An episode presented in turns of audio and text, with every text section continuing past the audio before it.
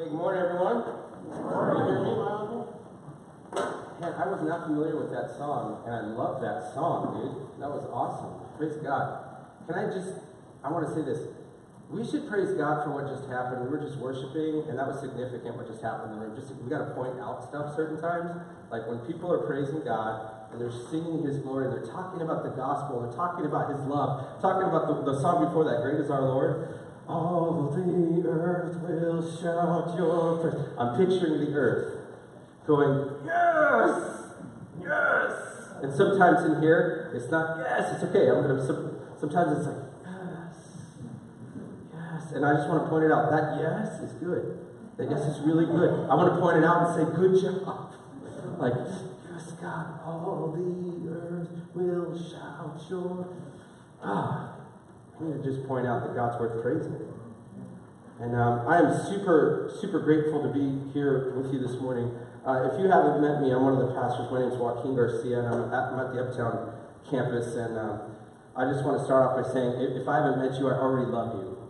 Because um, like, I have a special place in my heart for the La Habra campus because you guys get it. uh, we, we, we were, uh, just like you guys, kind of church out of a box for three years.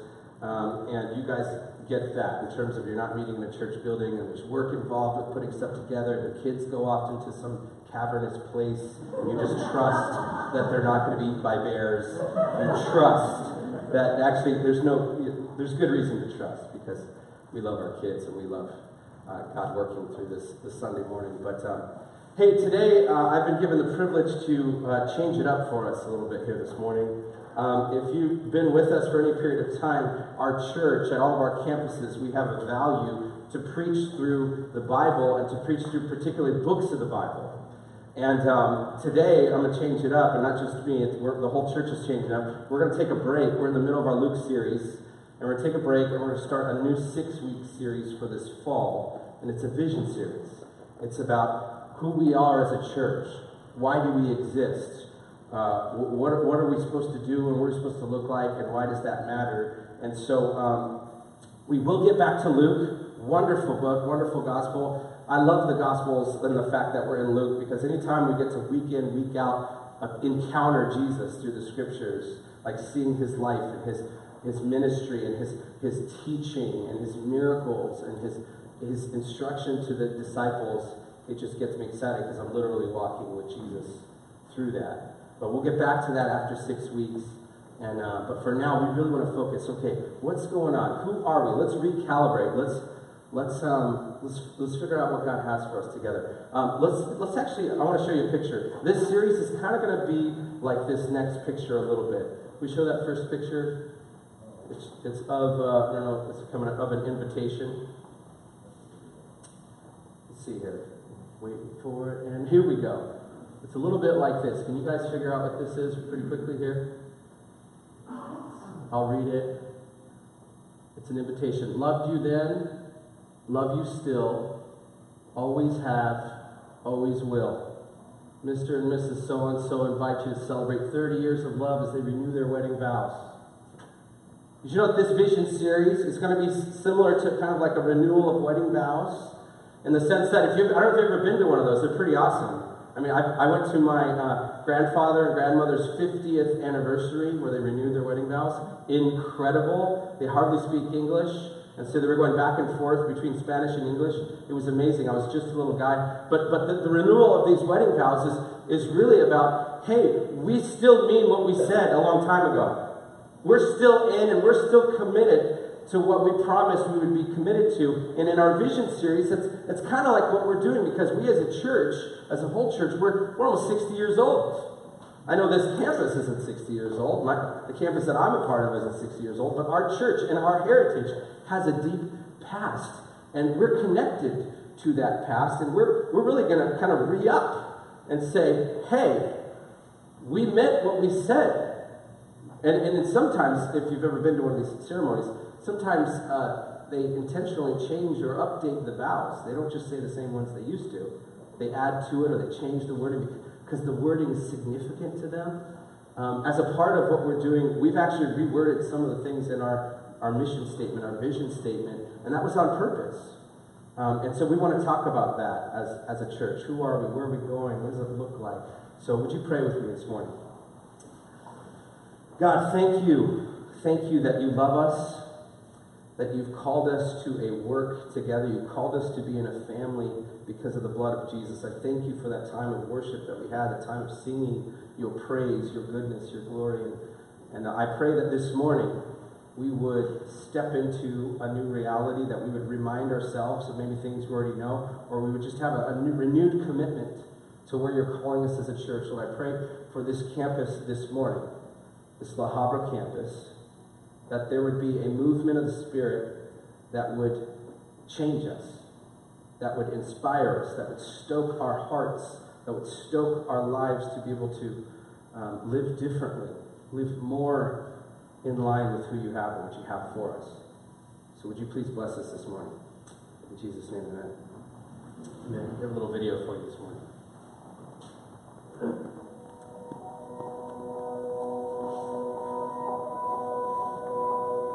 The glory of God is the manifest beauty of His holiness.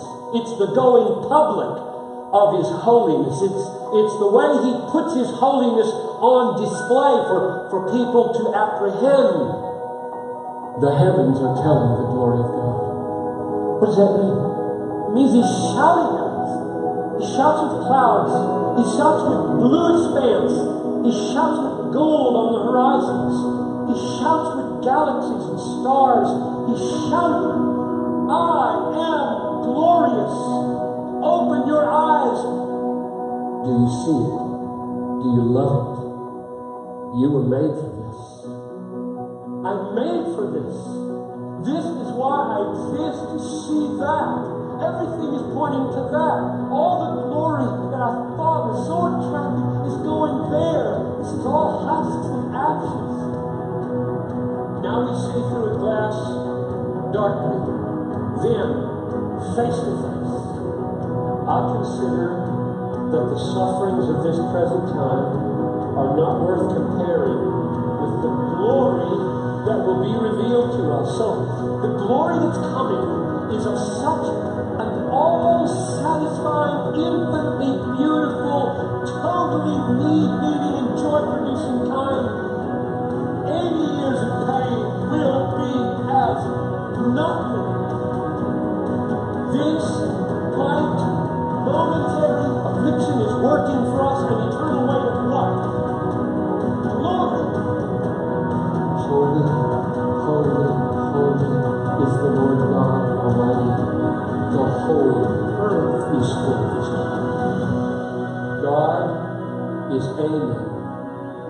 That we see and savor and treasure His glory, the riches of His glory.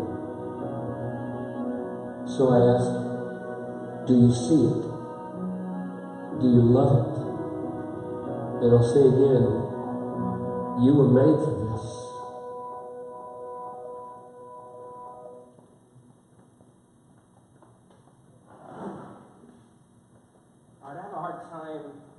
Getting excited after that.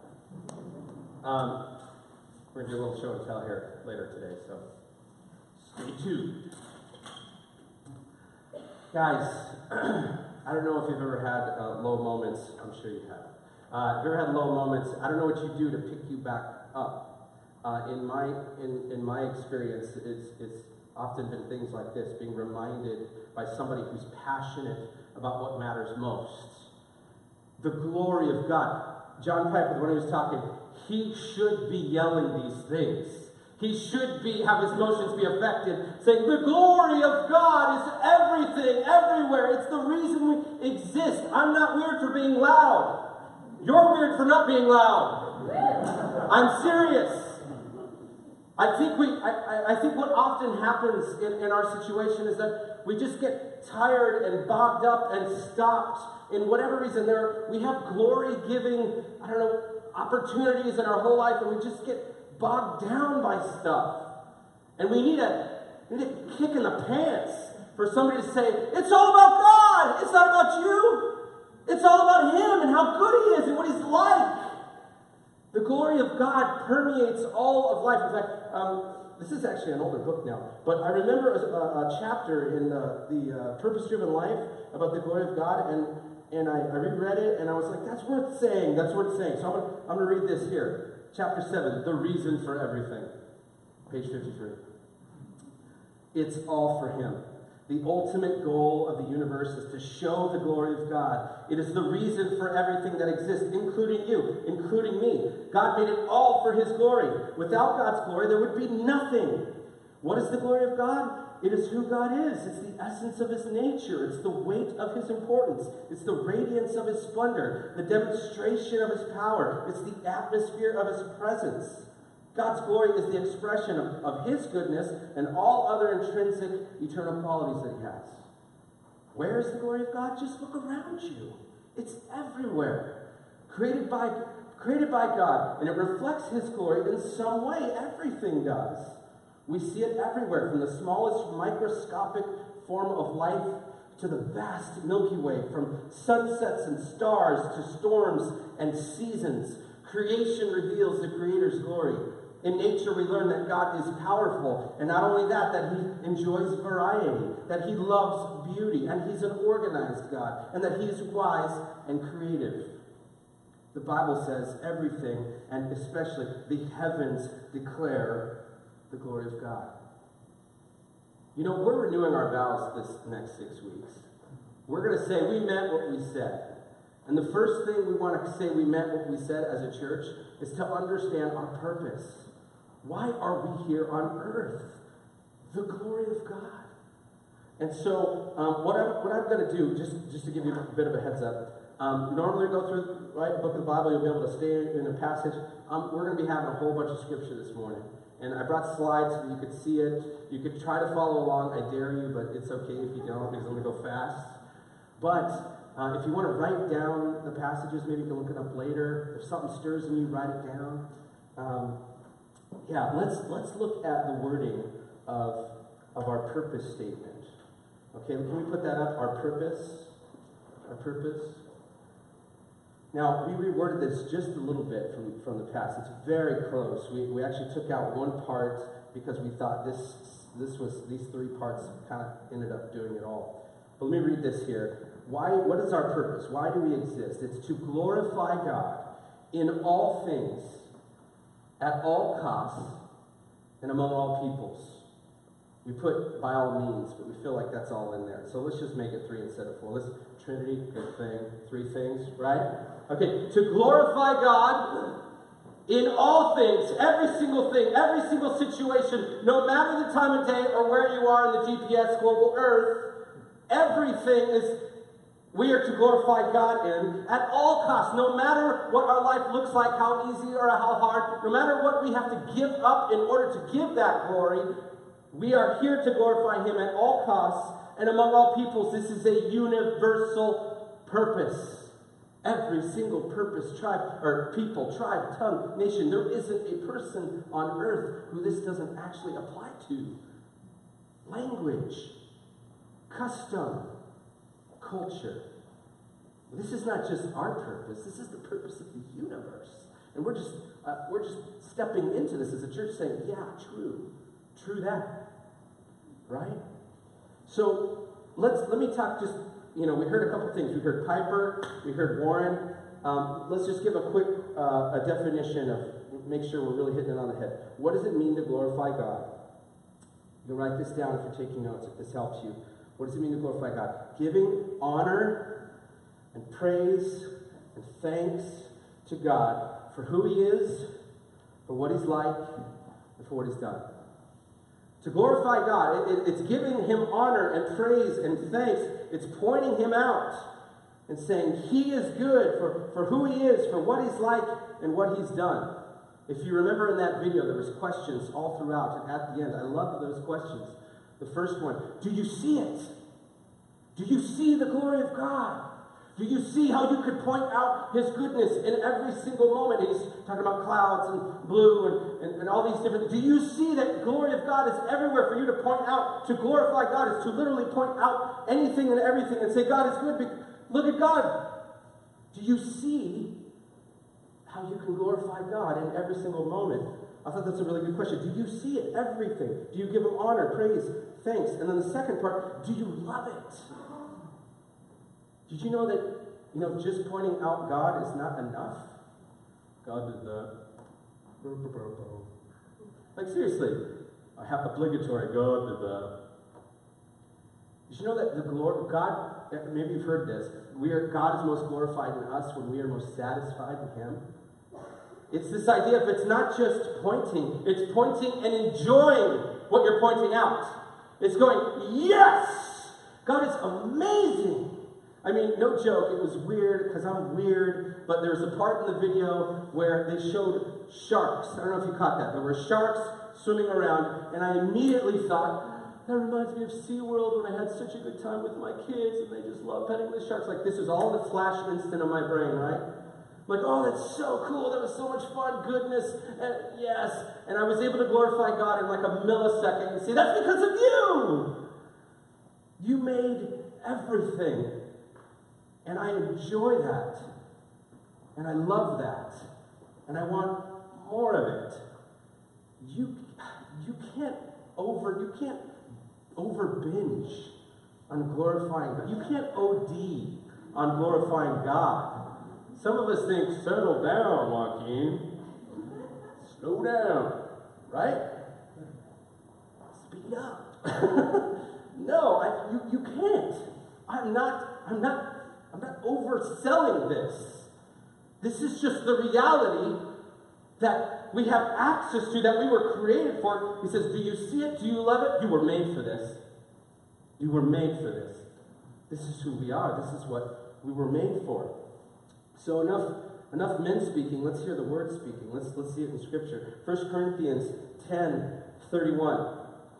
Whether you eat or drink, whatever you do, do all to the glory of God. Whether you have a steak or carne asada burrito, whatever, whether you're a Coke or a Pepsi person, whether you're like, oh, I just had this new soda, by the way, it's like hipster, cane, cane sugar, like whatever, and it was better than other sodas. It was. And I give glory to God for the soda. I really did. I said, I need to come back to this place because they have good soda. And I said, and no joke, it seems weird, but it's not. Praise God for this soda.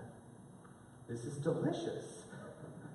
Whatever, whatever you do, whether you're eating or drinking, however you engage in the world, every single moment, glorify. It's all the glory of God. Point Him out. Enjoy it. Say, awesome, yes, love it, good. You want some too? Go for it. Let's go more scripture. Colossians 3:17. And whatever you do, big open statement, whatever you do in word or deed, do everything in the name of the Lord Jesus, giving thanks to God the Father through him. Everything. They're, they're big words. Everything. Whatever you do in word or deed, whatever you're talking, whatever you're doing, it's all to give thanks to him, to glorify him. 1 Peter 4.11, whoever speaks as one who speaks oracles of God, whoever serves as one who serves by the strength that God supplies. In order that, why? What purpose? What's going to happen? In order that in everything God may be glorified through Jesus Christ. To him belong glory and dominion forever and ever. Amen. I could go verse after verse after verse after verse. This is everywhere. This is everywhere. And you know, maybe at this point, some people go, okay, okay, okay, okay.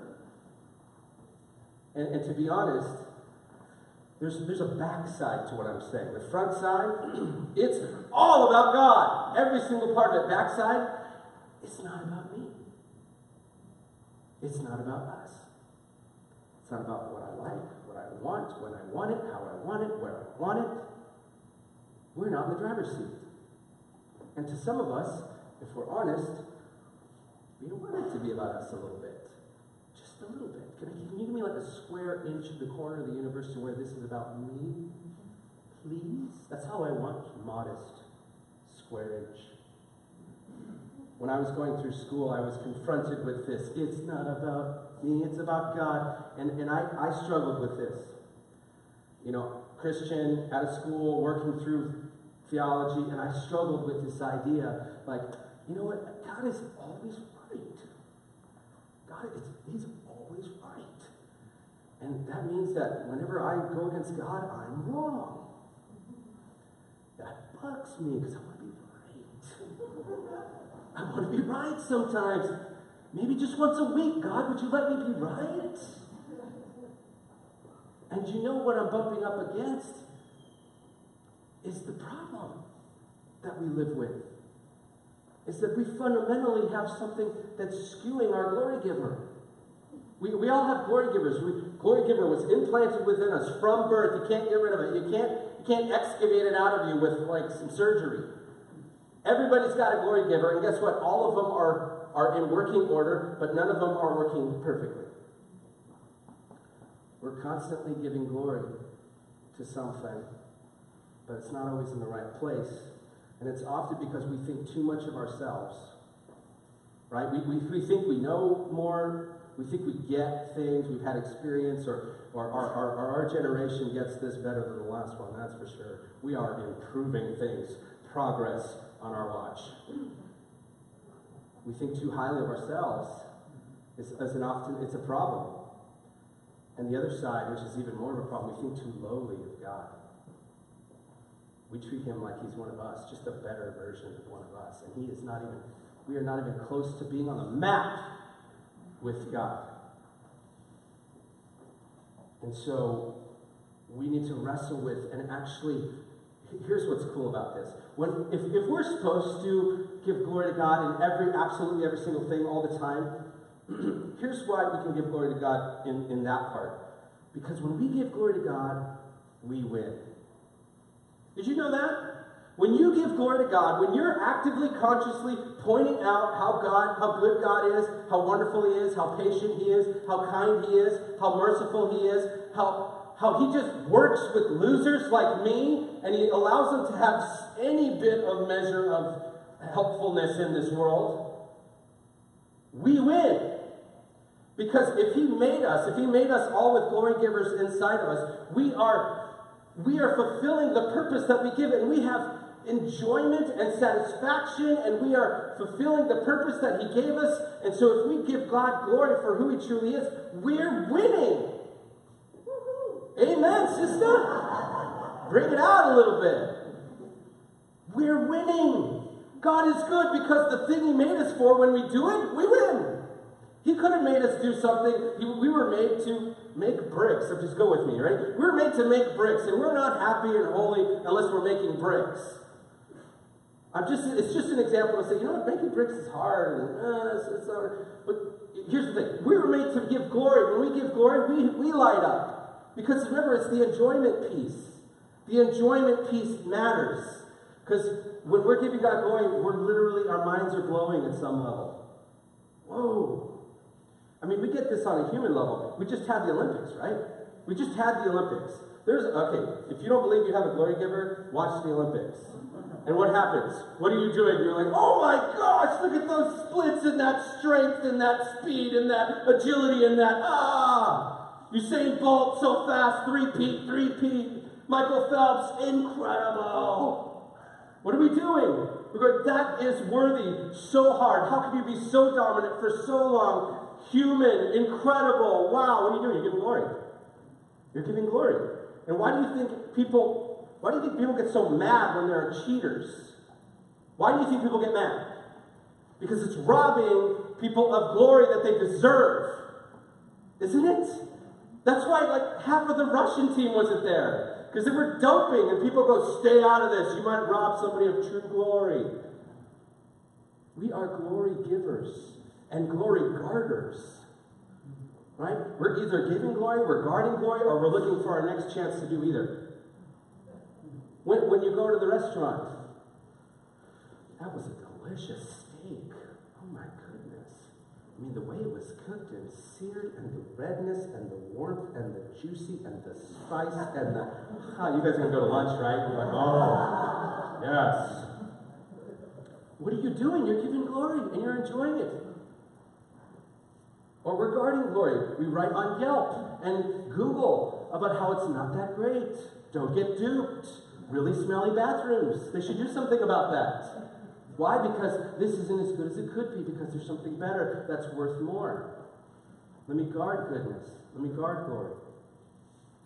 So let's keep going. We were made for this. All things.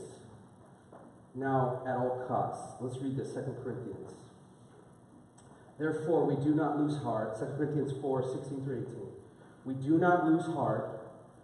Though outwardly we're wasting away, yet inwardly we're being renewed day by day, every day, for our light and momentary troubles. The junk that we go through in this world, it's not actually going to completely crush us, and it's only for a short period of time. It's doing something in us. They're achieving for us an eternal glory that far outweighs those troubles. So we fix our eyes not on what is seen, but on what is unseen, since what is seen is temporary and what is unseen is eternal.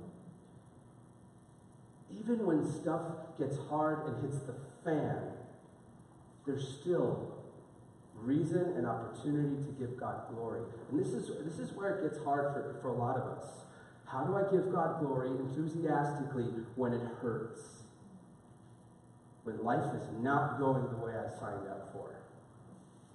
When there is sickness in my family that is taking away the family member that I love and my ability to connect with them on a personal level because the medications are taking away their ability to have a conversation with me that is meaningful. How do I give God glory when it hurts? How do I give God glory when, when I'm not, my job is not coming through?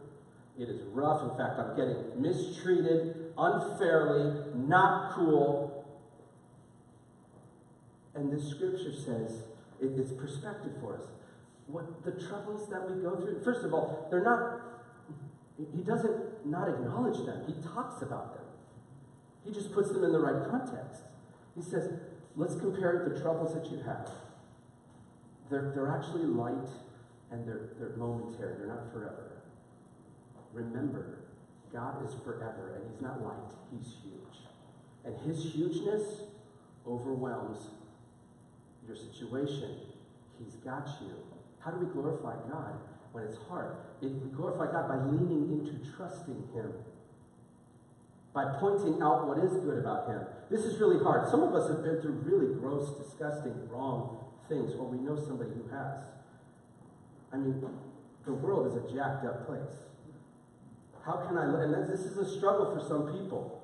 This is a struggle. I struggle with seeing the evil in this world. I struggle with terrorism literally lopping off heads, 10 at a time. How do I give God glory for that? Well, we have to admit it's wrong. In fact, the fact that we can recognize that it's wrong and that it's gross and that it's evil already is starting to point us to God, isn't it? Because we have this innate sense and understanding that it's wrong, which means we have this innate understanding that something else is right or better. We're already being pointed. The grossness, the yuck factor that happens is pointing us to something else. There's got to be something better than this. And we know from the scriptures it's God who's better than this. And it's God who's bigger than this. It's God who's not out of control. Yes, how does that work out with, you know, evil and does he does he make it? No, he's not doing the evil. He, he allows it in some way and it's complicated. If you want to get into it, we can do it later with some people. If you struggle with this, we're not scared to talk about these hard things. We need to. But how does it work out? It, it, it points us, the, the grossness points us to something better. And it's in the, something better that we run to Scripture and we run to the truth and we say, God, your Scripture says that you're good and you're pure and you're lovely and, and, and you, you do not want this sort of thing. That is not your design, that we're in a compromised time of history and that you will deal with this. We give God glory because we, we, we trust in the future. We trust that sickness will be gone and tears will be gone. We trust that He's going to have all the injustices taken care of. And we say, right now, this is hard. But God will meet me right now. And I could say, thank you for meeting me right now. You're good. You're caring. You don't leave me without answers. So even the hardest thing you can think of gives glory. It, it, it points us to God and to enjoy Him in the midst of that. No matter the cost. We give glory to God. Let's go to this last one. Uh, we give glory to God in all things and at all costs. And the last one, among all people, Psalm 96, verses 1 through 3. I love this. Oh, sing to the Lord a new song. Sing to the Lord all the earth. Sing to the Lord. Bless his name. Tell of his salvation from day to day. Declare his glory among the nations, his marvelous works among the peoples. I mean, this, this is textbook glory. He's saying, Tell, look at God, look at God. He's so cool, he's so great. Tell everybody. Tell all the peoples on the earth, all the nations and the languages, have all them know too, so that they can see and experience and enjoy God and how good He is. This is a universal, a universal purpose. And our church fits within the universe. Our, our, uh, realty, we're, we're in the universe. This applies to us, right? So we glorify God in all things, among all, uh, at, at all costs, and among all peoples. Let me do this. If visual helps you, we're going to say, God's glory. Glory, that's an L and an O. we're do this, and literally every single thing in the world, at every single time, among every single people, in all of our circumstances, no matter how good or how hard or how easy, it's all giving us an opportunity to point to God's glory. Now, let's look uh, at a question for us because of this. What are the lesser glories that are competing for your time and energy instead of God's glory? Because we talked about we give glory all the time, don't we? We give glory to things all the time. And what are those things that you're giving glory to or you're guarding glory from that actually stop there? If we want to bring back up that steak, you love going to different restaurants. You love trying to find the best burger. I know some people are like on the hunt for the best burger or the best burrito or the best whatever it is. And, and that's not bad or wrong to enjoy that food. In fact, we were supposed to, right? But it's when the burger or the steak, when it stops there and it doesn't point up to God, it just stops. The burger is supposed to be a channel of glory up to God. You know, a lot of times we give glory to good things, but then it stops. We give glory to, you know, the hard work that the Olympians do, or the hard work that these contractors did to make my house look so good, or just how much that, how loving and understanding that person was with me. That was, I just was so blessed by that. And you know, that part at the end, maybe, maybe some of us think it's annoying, where that part at the end where people always put in, praise God. Praise God for that. I don't know, I don't know if that's true for you, but I've, I've run into Christians and I've even struggled with this at, at moments. Do I really have to say praise God at every single time? Praise God for that. Praise God. Well, if it's empty, you know, you shouldn't do anything empty. But the heart is burger God. Steak God. Shrimp tacos God. Serious? I am? And, and some of us go, enough, enough, enough. Praise God. Okay, okay. In fact, this is the difference between Christians and non Christians. I'm going to say it. Our glory doesn't stop, it, go, it keeps going. Other people's glory does stop. You go, man, that was great. That chef, world renowned. Man, it's all food today. Sorry. I'm confused. you guys are, ah, you guys are hungry. Okay, that painting, let's go on painting. That painting, incredible. Wow. I took an art class. I stink at art. I stink, I mean, it's a broad term. I stink at trying to visually put something out there that looks cool. Like, case in point. I was an elementary ed major, so um, here's, here's a good education piece for you. I have two colors today. It's not just going to be in one color. I am artistic in my ability to show you the presentation. two colors. Okay? That's how good I am at this stuff. Maybe you're enjoying art or, or a symphony or a concert. And you're like, that is amazing. I cannot believe that it got my heart or dance or whatever. And you're going, oh, that's amazing. And how many of us then go, praise God for that dancer. Some of us might go, that's obnoxious, Joaquin, around our non Christian friends. It may be, or maybe it's not. Maybe it's the actual existence for our being on earth. And I'm not saying you have to pound stuff down people's throat, but are we scared to give God glory? Because it seems overdone. The world is gonna is the world is trying to rob God of his glory all the time. Are we falling prey to that? Where we say, I'm going to take on the world's values and say, I don't need to give God glory there. That would be weird. It would be weird not to give God glory. That's the reality. So I'm, I'm wrestling with this. I'm not yelling at you. I guess I am yelling. I'm, I'm with you on this. I'm working through this myself, trying to go, where are the places where I'm not doing things, where I, where I am giving glory in the wrong places, in the wrong ways. So let's, let's look at this last, let's look at uh, the last part for, for this morning. The first one was, hey, our purpose statement. We're here to give God glory in everything. Our church exists to give God glory in everything. Our worship services, our children's ministry, the way that we interact with this church as a family, how we do outreach into the neighborhood. I mean, every single bit of it, how the relationships we have with one, one another, with our spouse or with our family, with our neighbors, it's all to give God glory. So then, what's our vision? How, how, what's that going to look like? Vision, seeing, right? What's it going to look like? Well, that's going to look like this. We have this next statement, and we re- reworded this as well.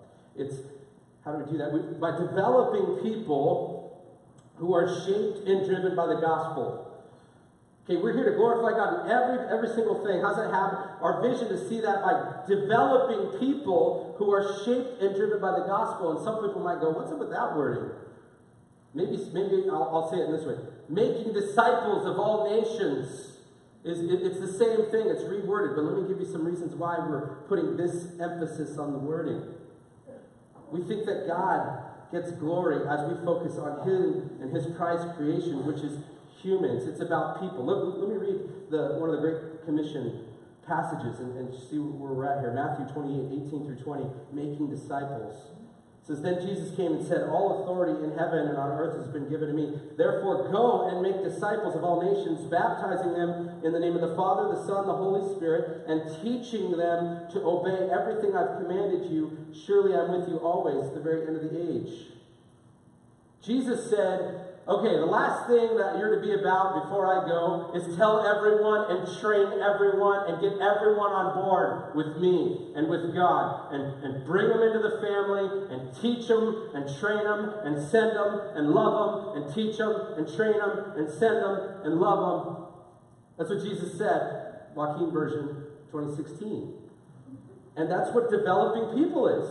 This is invest in people, disciple people. Go get them, go dunk them, go teach them, go love them. They're in a family, train them up, invest, teach them, show them. That's, that's the, the, the development piece. It's don't let people, go get people, and then don't let people stay where they're at. Push them forward into who God has for them. Develop them teach them, grow them, incorporate them, send them. Can we see that? We're developing people. And, and then look at this last part. Who are, what kind of people? What are they like? They are shaped by and, and driven by the gospel. It's not just any kind of people, it's a, it's a people who are completely saturated and identified with the gospel message of Jesus Christ which we believe is the center point of God's universe and history. The, the, the, history, the story of all of history is God's redemptive story of mankind. The, the, the story of the gospel message. That there is a king, a ruler who made everything wonderful and beautiful, and he made his creation to enjoy that wonderful, beautiful, and join with him in that wonderful, beautiful. It's called this kingdom understanding of the, of the world and the universe, but that this kingdom was compromised by rebellion. There was a revolt that took place where people said, No more king, I'm not following you, I'm doing my own thing. Satan comes in, messes things up in the garden, Adam and Eve fall for it, and we're doomed. The gospel story is there's a problem.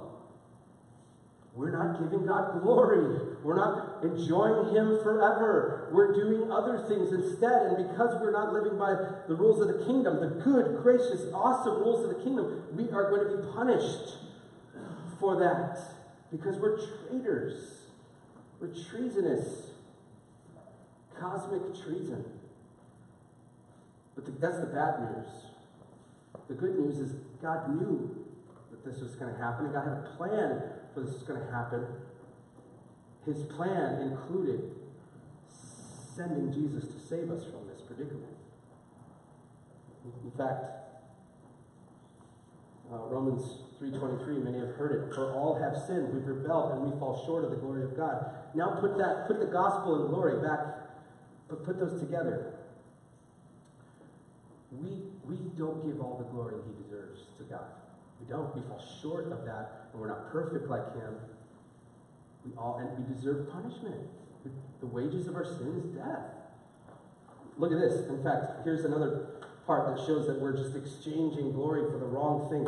Romans 1 20 through 23. For since the creation of the world, from the very beginning, God's invisible qualities, his, his, his eternal power and divine nature have been clearly seen, being understood from what was made, so that people are without excuse. Nobody has excuse. Everybody in some base level understands that there is a God. There is some bigger power out there that made all this. I don't know exactly how, but it's there. We didn't just poof into place. Actually, we did poof into place, but somebody had to poof us into place. We all have some innate ability to get that, it says. Nobody misunderstands that. If you are misunderstanding that because you're intentionally trying to suppress that. It says, For although they knew God, they neither glorified him as God nor gave thanks to him. But their thinking became futile, and their foolish hearts were darkened.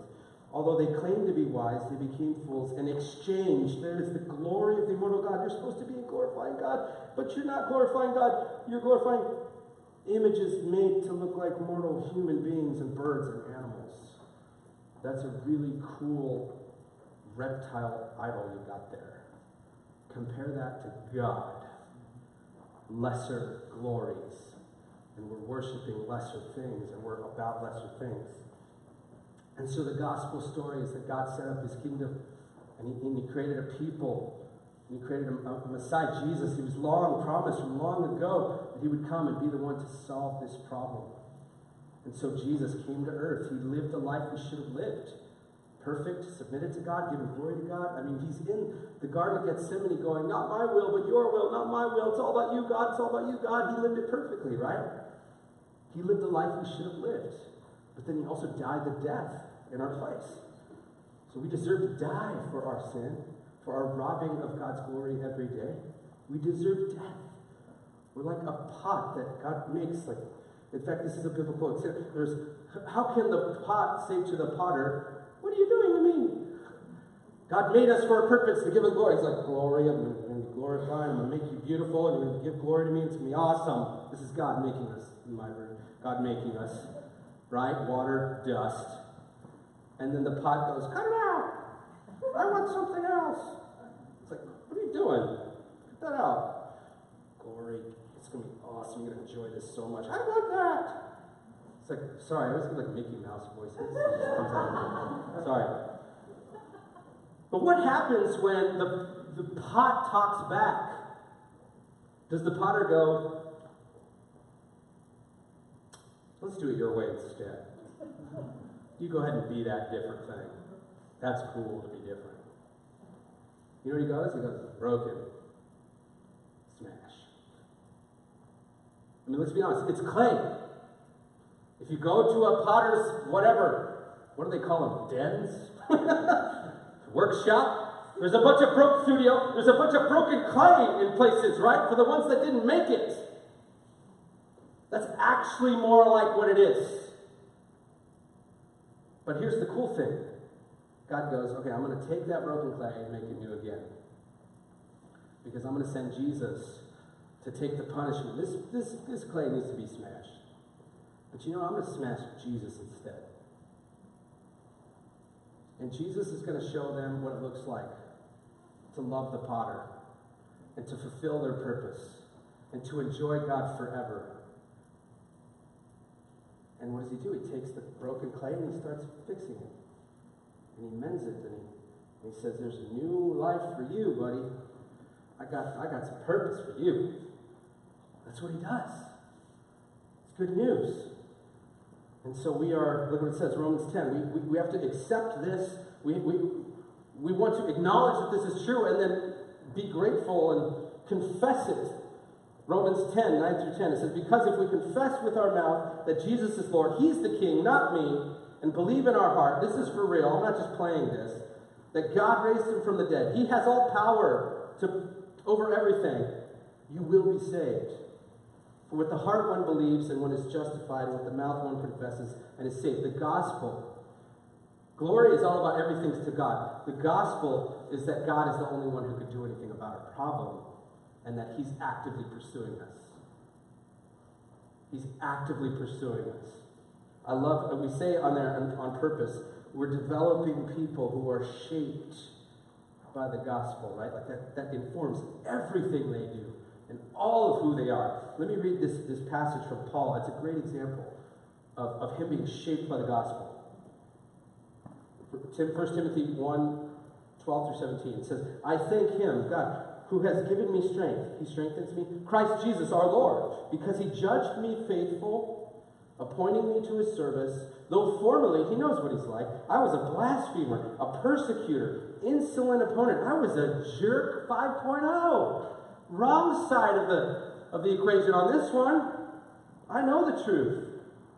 But, gospel, I received mercy because I acted ignorantly in unbelief. And the grace of God, it, see how the gospel is shaping his identity? I, am a jerk, but I got mercy. I'm on the wrong side, but he gave me grace. It overflowed for me with, with the faith and the love that are in Christ Jesus. This saying is trustworthy and full, uh, deserving of full acceptance that Christ Jesus came in the world to save sinners. This is the gospel story of all of history. Jesus came to do to save sinners of whom I am the foremost, and but I received mercy. There it is again. For this reason, that in me, as the foremost, Jesus Christ might display his perfect patience as an example to those who are to believe in him for eternal life. To, here comes the glory piece. To the King of the ages, immortal, invisible, the only God. He's the only God. Be honor and glory forever. Amen. See how here's an example of somebody's like, everything I do, I'm needy. He's powerful. He's giving me everything for him. That's what Paul just said. And that's the kind of people we want to be about. This church, this campus, all, all, we want to be about making disciples of Jesus Christ, developing people who the gospel is the main story of their life. That's what they see everything through.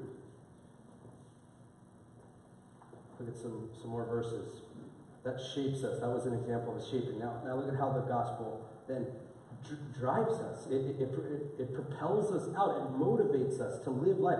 Why do you get up in the morning? In, in our case, we want to be, we want to get up in the morning because the gospel changed us, and there's gospels that continue to change other people. God saving people through the Spirit unto his kingdom so that everybody can give him glory.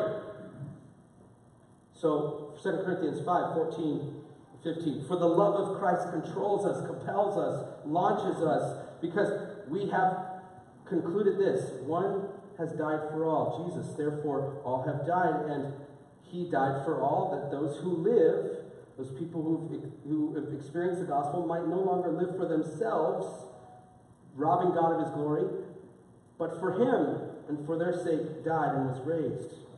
It controls us, it compels us. Look at how the gospel uh, controls Paul's ministry. It says, To the weak I became weak, that I might win the weak. I have become all things to all people, that by all means I might save some. I do it all for the sake of the gospel, that I may share with them in its blessings.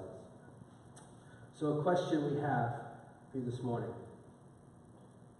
How are you looking to spread the gospel message of Jesus to others? Both in the church, to other Christians, and to those outside the church, to people who don't know Jesus yet. How is that the center of your identity and of your life? Is it maybe some part? Maybe you're really working on it. Maybe you're not at all. You're just, God is having a moment with you and He's saying, All right, He's grabbing your face and going, I love you. Listen, listen, listen. Lean in because I'm right here. Let's do this glory and gospel thing together. You know, it's, it's both in the church and that once people become followers, once they once they give their life to, to Jesus, once they give up really and they say, God, it's all you. You you offer me salvation. I'm gonna say thank you and yes, and I'm gonna follow you from now on. Once that happens, you don't just stop talking to other people that that happens to. You, you actually become a family. And you encourage people with the gospel. Say, brother, sister, I'm a jerk too. We're all jerks. We all need, don't call me a jerk, says Mickey again. Don't call me a jerk. No, we're, we're all messed up. Paul, I am the worst. I am the worst sinner of all. He claims that one. That spot apparently is his. But it's really more about the identity. It's really about, no, I Jesus, I, I got nothing to give. It's all God. It's all God. It's all Jesus. And so therefore let's lean on him. Brother, sister, let's let's rely on his power as we go tell people. That's scary. Well, when is it scary to tell somebody about that great concert? Is it scary to tell somebody about that wonderful thing you experienced? Not often, because you're excited about it and because it actually had a real impact on your life. And I get that other people may reject you or may not be ready, but that's okay. It's okay. So we, who are we spreading the gospel message to within the church? And who are those people who are, they don't follow Jesus? They don't follow Jesus at all. They don't follow Jesus yet. God loves them. God wants to change their life too. How can we come together and make sure the message gets out to everyone? So if everything points to God and His glory, second color, some of you are noticing, right? Everything points to God and His glory. We want to make, we want to develop people to where everything they do is influenced, it's shaped, it's formed, it's motivated by, it's driven by the gospel story and the gospel message so that they can get it out people and they can experience it too. So, what is God going to do in our church? He's going to do good things. He's, going he's already doing good things. He's already at work, and we can join him. And I, I'm excited. Okay, I'm excited for you guys, La Habra. I'm excited for you. Why? Because you guys are in transition. There's a transition happening right now. Uh, Dave Talley's going to come in. Your overseers have been working really hard to say, okay, how do we lead through this?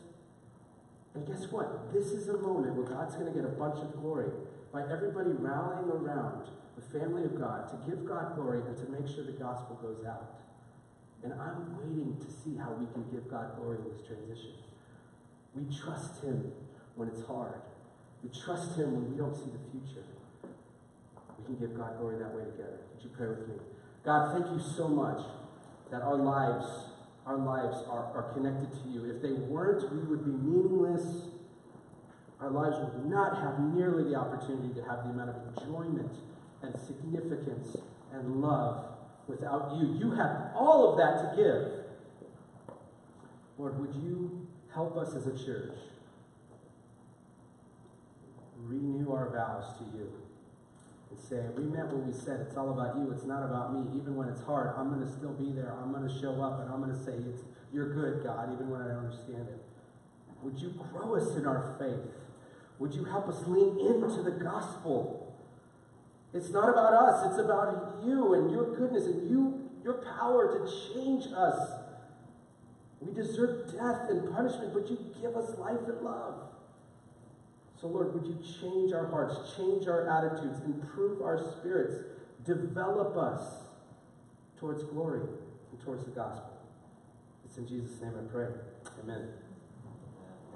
We're going to take our offerings uh, for our ushers to come forward. If you're a guest with us, there's no obligation to give there. Steve. Yeah, I just want to say thank you, Joaquin, and praise the Lord. Praise the Lord.